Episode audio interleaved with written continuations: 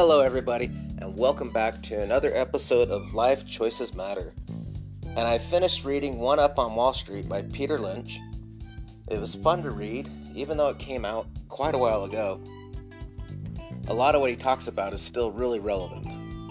And one interesting thing about Peter Lynch, who was super, had a super successful career managing uh, money for Fidelity, a fund for Fidelity. It's called the Magellan Fund. He says in his book, he says, rule number one in my book is stop listening to professionals. 20 years in this business convinces me that any normal person using the customary 3% of the brain can pick stocks just as well, if not better, than the average Wall Street expert.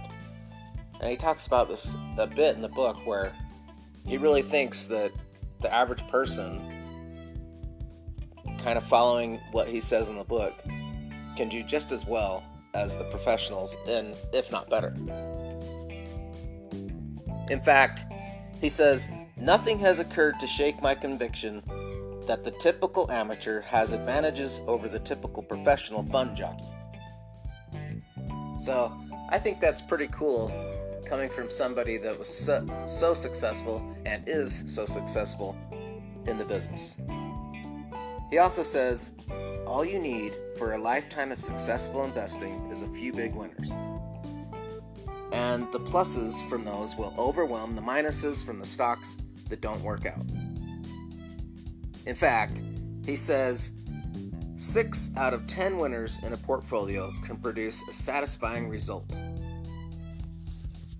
I like that he says that because investing can be intimidating and frustrating. And I just find that statement quite motivating.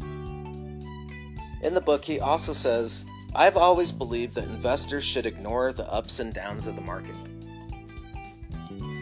I like that too because it can be so easy to get caught up with every change on the Dow and S&P and Nasdaq um, and every up and down. And he's pretty much saying, don't constantly follow that. And let's face it, that can be kind of stressful if you're constantly watching the markets fluctuate, even though we've currently been on quite a bull run. One thing that I found kind of interesting in this book is Peter Lynch recommends that you buy a house before you do buy any stocks. In fact, he says before you do invest anything in stocks, you ought to consider buying a house. Since a house, after all, is the one good investment that almost everyone manages to make. He goes on to say houses, like stocks, are most likely to be profitable when they're, when they're held for a long period of time. He also says only invest what you could afford to lose without that loss having any effect on your daily life in the foreseeable future. That's probably maybe a little old school. Uh, you see so many videos now where people borrow on margin. Um, it's called margin when you borrow money to buy stocks.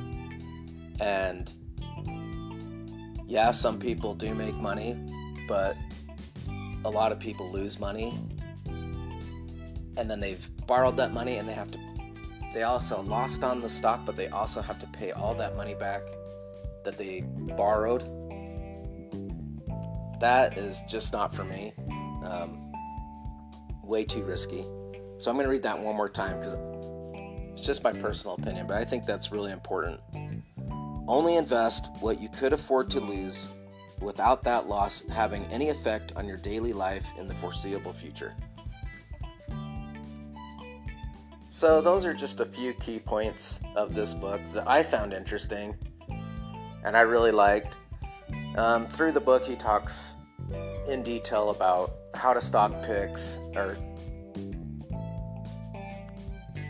I mean, pick stocks, but he goes into detail about all kinds of different companies and um, classifies them and really gets into it. So if you want to learn more about that, I definitely recommend reading One Up on Wall Street Like I said, it's an older book now, it's been out for a while, but I still found it really interesting. And I think it has a lot of good content that still applies to current times.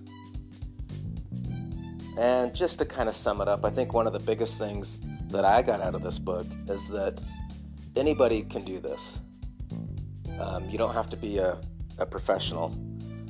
And, you know, he did this for years, super successful, and that's what he thinks.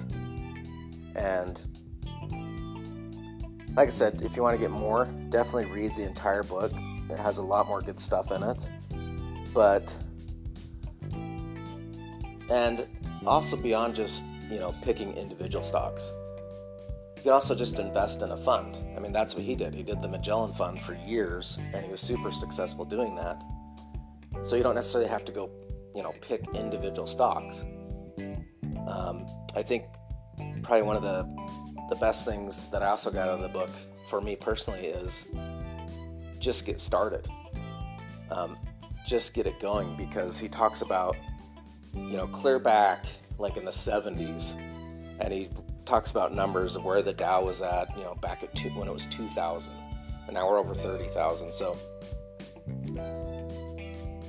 if there's anything that gives you a confirmation that over time and as your money compounds and as your, your investment compounds you're you're going to come out ahead. You just have to stick with it. Don't panic sell and you will be successful all right everybody i hope you enjoyed this podcast and if you have the time, go read One Up on Wall Street. And until next time.